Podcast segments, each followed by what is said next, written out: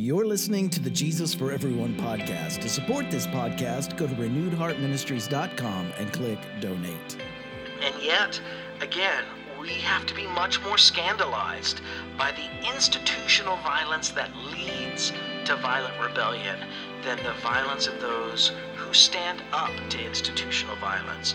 Those two types of violence, they're not the same. One is, they're both violence, but one is primary and the source or the cause of the other. Welcome to the Jesus for Everyone podcast. My name is Herb Montgomery, and this is a podcast where we talk about the intersection of faith and social justice and what a first century Jewish prophet of the poor from Galilee might have to offer us today in our work of love, compassion, and justice. This is episode 298, and our title is A Primer on Self Affirming Nonviolence, Part 5. I want to pause for a moment again this week and ask for your support. Renewed Heart Ministries is a nonprofit organization working for a world of love and justice, especially, specifically, justice uh, for the least of these. And we need your support to bring the kind of resources and analysis that RHM provides. Intersections between faith and love, compassion and justice, they're needed right now more than ever. Help Christians be better humans. Please consider making a tax deductible donation to Renewed Heart Ministries today. To do so, all you have to do is go to our website at renewedheartministries.com and click donate on the top right. Or if you prefer to make a, a donation by mail, our address is Renewed Heart Ministries, P.O. Box 1211, Lewisburg, West Virginia 24901. And to those of you out there who are already supporting this ministry, I just want to say thank you. We could not continue being a voice for change without your support. I've been teaching Christian nonviolence for quite some time now, and the number one objection that I get from American Christians is based on a passage in Luke's version of the Jesus story. This is Luke 22 36. He said to them, But now if you have a purse, take it and also a bag. And if you don't have a sword, sell your cloak and buy one. Now the objection goes something like this. See? See right here, Jesus is telling them, go buy a sword. It is undeniable that Jesus was admonishing his disciples to go buy swords, but we have to also ask why. Did Jesus want them to use use these swords to bring about the social vision of the kingdom? Or did he want the, them to, to use these swords to defend his social vision uh, of the reign of God from the status quo? We don't have to read too far in the story to get a clear answer. In the very next sentence, uh, we begin to get a hint on all, all, we need to do is just keep reading. In Luke 22, verse 37 through 38, Jesus continues, It is written, and he was numbered with the transgressors. I tell you that this must be fulfilled in me. Yes, what is about what is written about me is reaching its fulfillment. The disciples said, "See, Lord, here are two swords." That is enough, he replied. So let's look at this story just one step at a time. The word here translated as transgressors is the Greek word anomos. It means lawless. Jesus was more than simply a focal point of religious controversy. To be deemed worthy uh, of being crucified, Jesus had to be seen as an insurrectionist, an armed rebel. Jesus' crucifixion, it was political, not religious. Mark, who's believed to be the earliest gospel in Mark 15 27, he states that they crucified two rebels with him, one on his right and one on his left. The Greek word here translated as rebel in this verse in Mark is lestes. It means an insurrectionist. It was a it was a Robin Hood type figure, if you will. Jesus would uh, will be numbered. It says with the insurrectionists, the transgressors of the Pax Romana. Jesus uh, will be perceived as, as a political threat to the Pax Romana or the peace of Rome, a lawless one, a political a- enemy, and an upstart Messiah.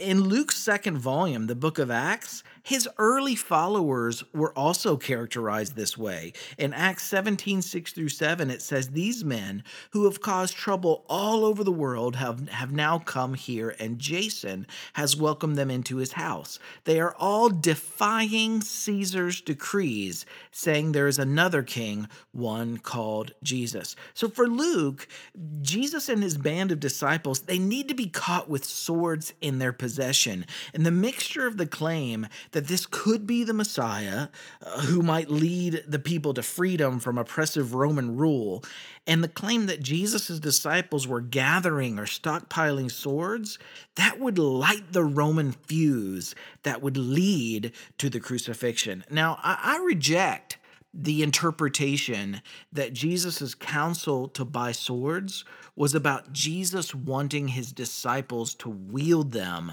in the next part of the story. Uh, two swords for, for 12 men, it wouldn't be enough for each of them to use, number one. Yet Jesus states that, that two would be enough for them to be numbered with the transgressors. And further, when Peter does pick up and wield one of those two swords later in the story that evening, he provokes one of the strongest rebukes that Jesus gave in the Gospels. This is uh, from Luke 22 35 through 53.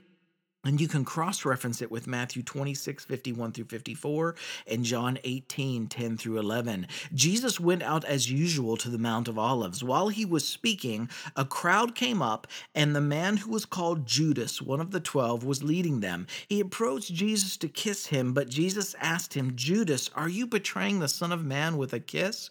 When Jesus' followers saw what was going to happen, they said, Lord, should we strike with our swords? Now, pause for a moment This is just a few hours later. Here are them, they're referring to, to the two swords that, that, that, that we've just been introduced to earlier in the story. They're saying, Should we strike with our two swords? And one of them, it says, didn't even wait for the answer. It says, One of them struck the servant of the high priest, cutting off his right ear. But Jesus answered, No more of this. And he touched the man's ear and healed him. Then Jesus said to the chief priest, the officers of the temple guard and the elders who had uh, come for him, Am I leading a rebellion that you've come with swords and clubs? Every day I was with you in the temple courts, and you did not lay a hand on me.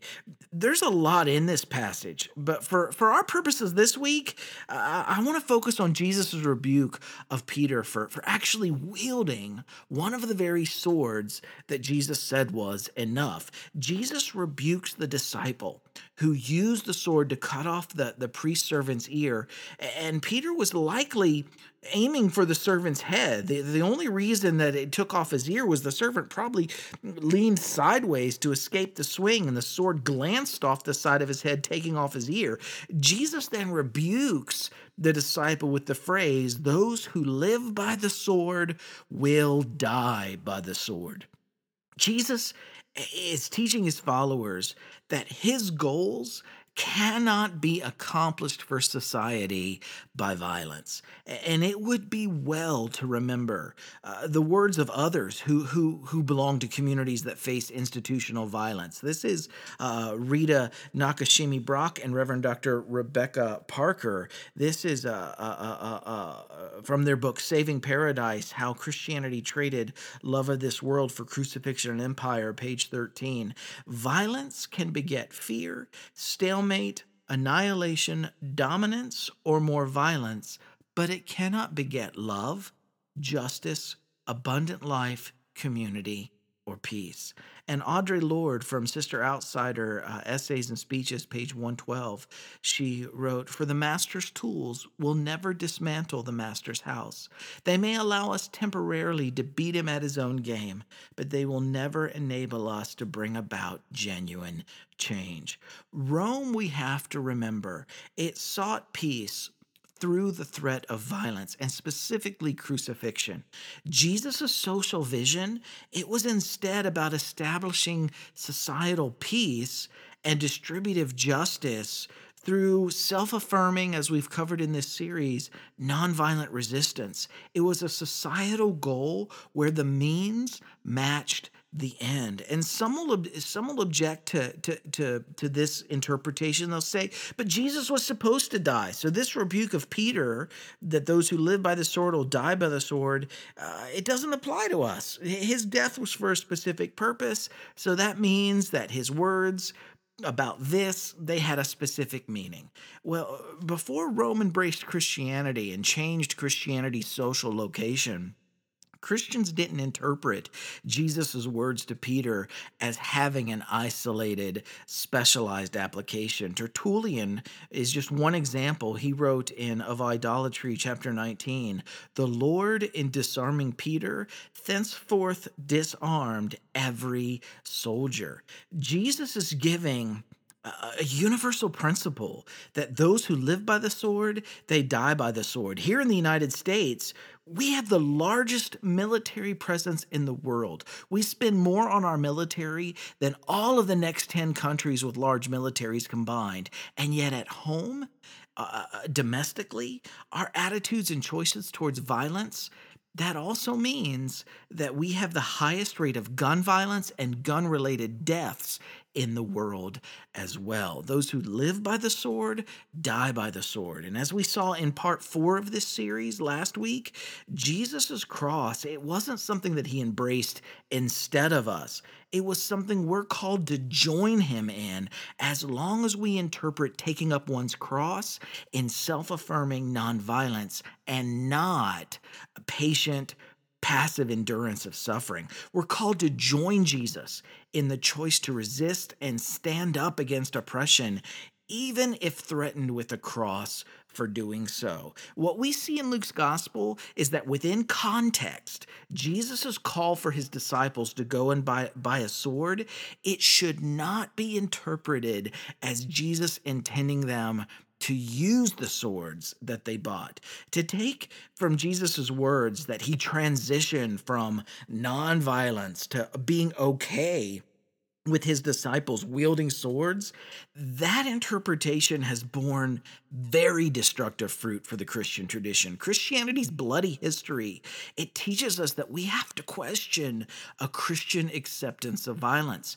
And we have to work to repair the damage that violent forms of Christianity have done to marginalized communities. And lastly, this week, I want to offer one word of caution about this story. One could argue that Peter was using the sword in self defense, and therefore Jesus is against self defense. I do not equate self defense with the institutional violence that causes marginalized communities to have to defend themselves. We must uh, we have to learn how to distinguish between the self defense of the oppressed and the use of violence by those that are privileged and empowered uh, to use that violence to maintain and protect their privilege and power. Those are two very different things. And, and I, I, I, I don't interpret this story as being against self defense of the weaker against those who are stronger. I interpret it as being against taking up violence as a form of revolution. Jesus was a revolutionary, yet his revolution was for the sake of his own Jewish people's survival in the face of Roman retaliation. It was to be a revolution rooted in a nonviolent, self affirming, uh, uh, it was to be a resistant revolution. Jesus' revolution, it could not be accomplished by violence.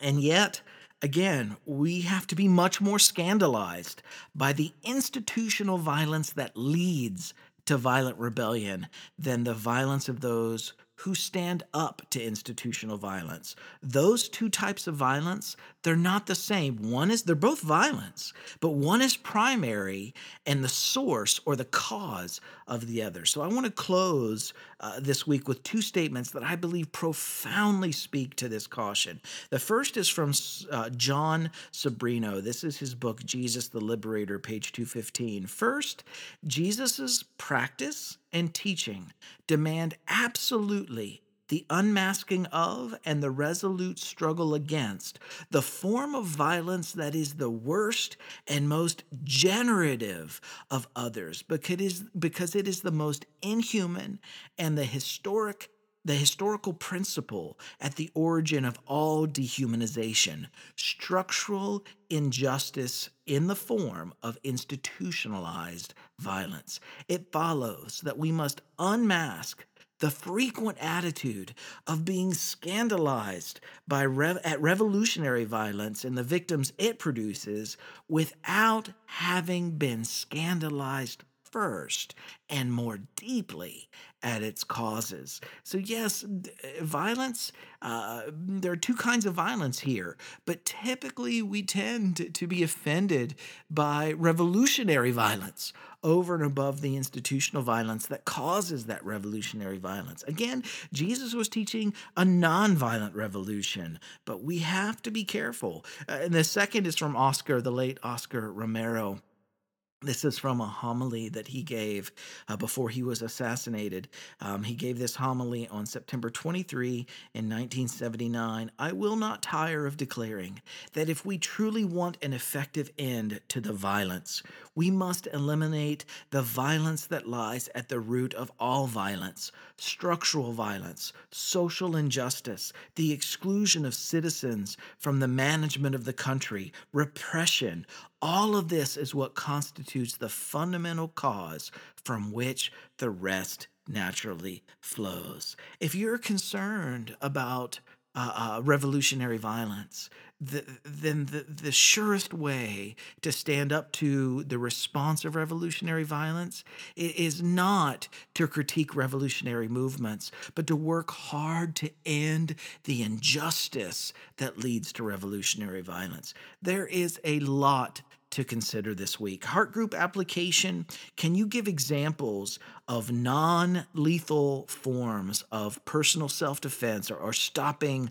another person from doing harm? And, and, and have you seen these forms used with success? And share some stories with your group. Number two, can you give any historical examples where non lethal forms of resistance around the globe uh, were used to bring about both societal reformation or even revolutionary change? And then number three, both lethal and non lethal forms of resistance have their successes and they have their failures.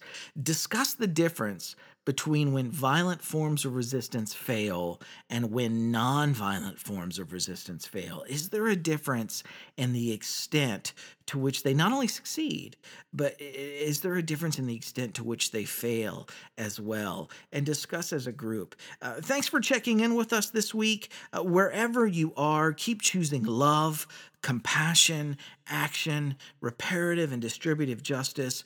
Another world is possible if we choose it. Don't forget, we need your support here at Renewed Heart Ministries to continue making a difference. I love each one of you dearly. I'll see you next week.